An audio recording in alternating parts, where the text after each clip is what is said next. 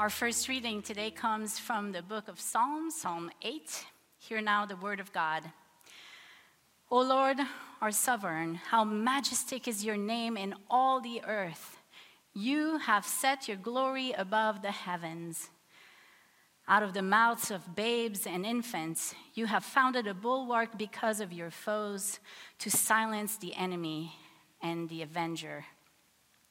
When I look at your heavens, the work of your fingers, the moon and the stars that you have established, what are humans that you are mindful of them, mortals that you care for them? Yet you have made them a little lower than God and crowned them with glory and honor. You have given them dominion over the works of your hands. You have put all things under their feet all sheep and oxen, and also the beasts of the field, the birds of the air, and the fish of the sea, whatever passes along the paths of the seas. O Lord, our sovereign, how majestic is your name in all the earth. Our second reading comes to us from Matthew chapter 28, verses 16 through 20. Now the eleven disciples went to Galilee, to the mountain to which Jesus had directed them. When they saw him, they worshiped him, but they doubted. And Jesus came and said to them, All authority in heaven and on earth has been given to me. Go therefore and make disciples of all nations, baptizing them in the name of the Father and of the Son and of the Holy Spirit, and teaching them to obey everything that I have commanded you. And remember, I am with you always to the end of the age. This is the word of the Lord. Let us pray. Come, Holy Spirit, giver of life. Breathe into us that we may hear a word of truth this day. Draw us into communion, enable us to love, conspire to make us one with you for the world you so deeply love. Amen. Out of the mouths of babes. Do you remember watching the show Kids Say the Darndest Things with host Bill Cosby? Or maybe you're more familiar with the original House Party with Art Linkletter. The young children were asked all kinds of questions, and the clever answers reminded us that a child's imagination knows no end. Children are truly gifted with unending creativity, and until their thinking begins to experience boundaries because of social expectations, we are guaranteed laughter and sometimes unexpected wisdom. A month ago, we were hosting young guests at my children's choir rehearsal, and they were visiting us from all over Sarasota County. And as you may know, we are preparing to uh, go perform in Scotland. So I was telling the visitors that we're currently sing a lot of words set to music of a Scottish poet Robert Burns. So this one visiting fourth grader, homeschooled, she made a sudden resol- uh, realization and she burst out saying, Robert Burns is the opposite of Robert Frost. Mind blown. I don't remember if I even knew any poets at the age of 10. Well, it was only two weeks ago that I heard one of the best new words in my 49 years of being on this earth. As we were about to dedicate our church, new church furniture, Pastor Sarah was asking the kids in the children's moment about the different pieces in the sanctuary and the purpose each one has. Well, the kids were very knowledgeable in their answers about the pulpit and the table. The pulpit is where you read the Bible. Yes, good job. The table is where we take communion. Good job, kids. And then Sarah then asked about the baptismal font. And as some of you here know, at the nine o'clock, this sweet little five year old boy told all of us that the colorful font beside me is where you get zaptized. Excuse me, come again? This is where you get zaptized. We all chuckled at the cute error in pronunciation, but maybe a little five year old Grant was on to something there. Zaptized? Why, yes, it might just be a much more powerful word than baptize, if you ask me. It's amazing what can happen when you change only one letter, the new perspective you can gain on a word. We witness baptisms regularly in our church, and what a treat it is to watch the pastors give new life to an infant and to offer this promise of eternal life with just a few spoonfuls of water in the name of the Father, and in the name of the Son, and in the name of the Holy Spirit. It takes a few minutes on the chancel, but the old life has gone and new life has begun. And because we practice infant baptism, we acknowledge that this is God's plan for the child until the child is old enough to be confirmed. And then our family of faith is charged with raising this innocent and pure baby as a child of God.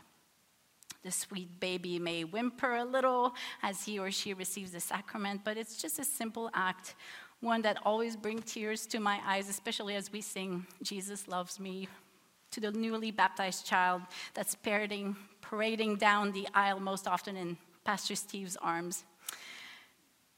But while we only get baptized once, we often remember our baptism throughout our lifetime. And it may be time for us to consider going to level two what we can call baptism 2.0, or what I would call being zaptized. Jesus says to his disciples, Go therefore and make disciples of all nations, baptizing them in the name of the Father and the Son and the Holy Spirit, and teaching them to obey everything I have commanded you. Jesus is asking for a revolution here, asking for all to be taught, to be changed, to be incorporated into a new life, to be zapped out of their reality of solitude and selfishness. There's so much to leave behind in the old life. The informal word verb zap is boldly emphasizing that transformation. Even as baptized Christians, we can easily fall into the trap of being judgmental and focus on our own righteousness, forgetting this important call from Jesus. The baptism water sometimes turns into lemon juice. The boldness implied in being zaptized, it seems, is what our world needs. We're perhaps at times too passive about being Christians. We are perhaps too passive when we see injustice, when we witness suffering in our world. We are perhaps too passive when we see a generation of teens across the country who've become addicted to harsh drugs, or when we see children go afraid to go to school for the fear that they won't come back. Maybe uh, we are too passive with the many kids in our foster system. Maybe we are too passive to truly see inequality and to speak up about what's wrong with our leaders and about world conflicts, and too passive to go serve in the local mission or international mission. Maybe it's time that we enter the mission field with boldness and as baptized and zaptized Christians, as peaceful soldiers of God, sharing a message of love and peace. We're working today with two passages that ask for us humans to be actively involved. On the one hand, Psalm 8 reminds us that we have been given dominion over God's work of creation. All on earth is ours to watch over. It is for us to see that it continues to grow and thrive for generations to come. And on the other hand, in Matthew's passage, Jesus sends us into the world to baptize all nations, calling us to actively make this world not only a beautiful place, but a better place, with all of us having for a goal to love one another deeply as we also love God. How are we doing in our response to these big asks? The psalmist says that we humans, are made a little lower than God or the angels, depending on which translation you read. I get a strong electric zap down my spine when I read this. A little lower than God? Can you hear how generous God is and how gracious God is and how great our charge is when it comes to take care of God's world? We are entrusted with so much. I love this phrase that the psalmist uses.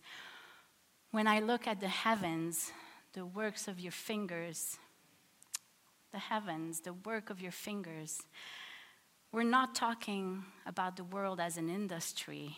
Creation is not mass produced, it's nothing Amazon can deliver.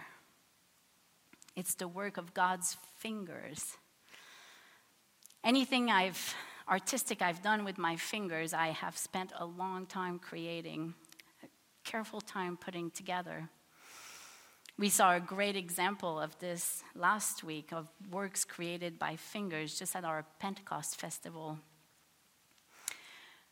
When the prayer shawl women get together to knit, they use their fingers in a repetitive pattern to create a beautiful piece of art that is then prayed over and offered to someone who's experiencing a time of suffering. I delivered such a shawl last fall to a mom who was only a couple of years older than me after we gathered around a beautiful girl in the ICU, a school teacher, her daughter, her firstborn. With no further medical intervention possible following a massive heart attack, the family had to end life support for this young woman who was about my daughter's age. We had a little service around the bed. We held hands, we prayed. Then I waited for the family in the private waiting room until it was all over.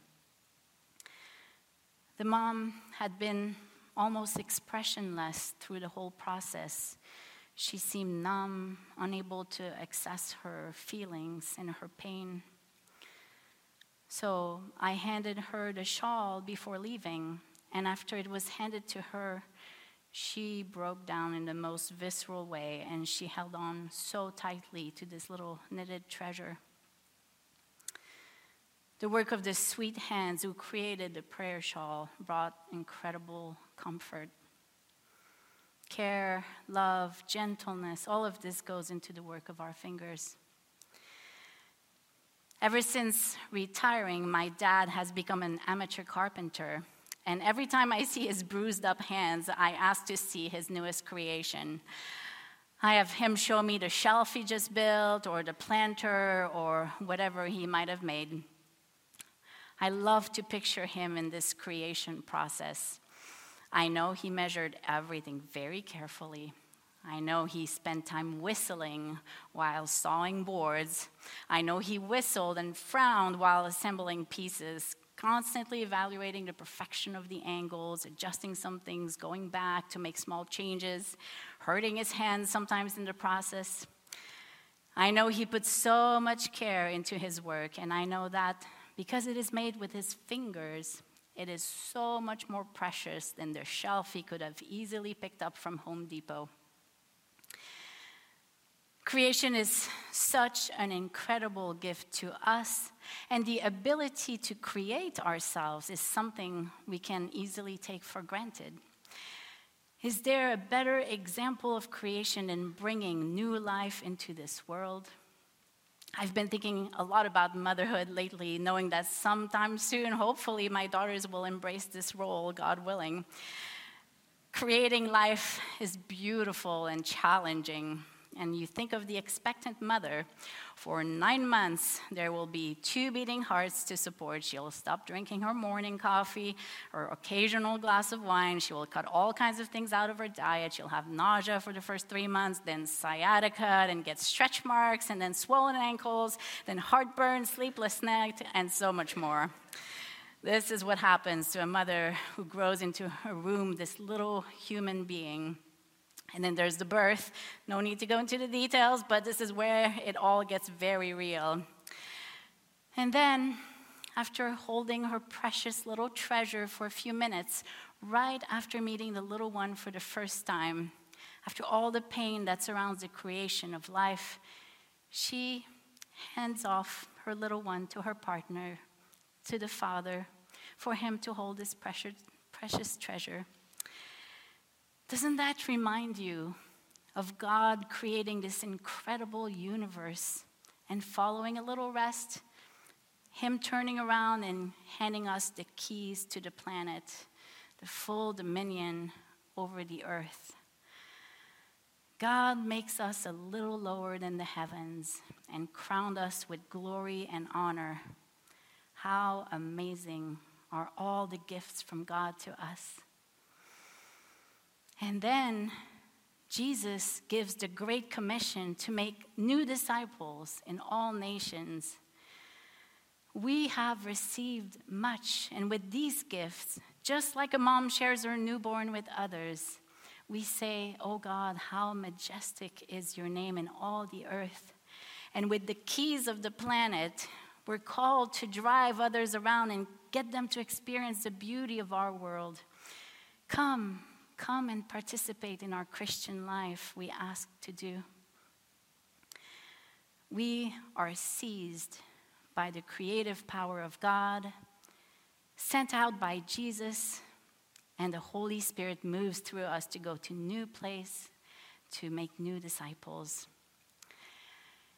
Today is Trinity Sunday, and we are reminded of the great mystery of our triune God, one essence and three persons.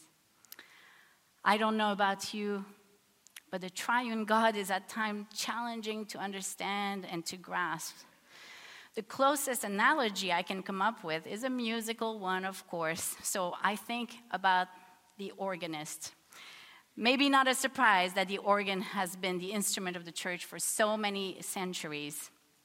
The organist's left hand and right hand and feet all work together, but independently, having each their own role. But with these three separate parts put together, heavenly music is created well, maybe our friends at the contemporary service for that choose different music might disagree with my statement, but how wonderful that God reaches people through all kinds of sounds.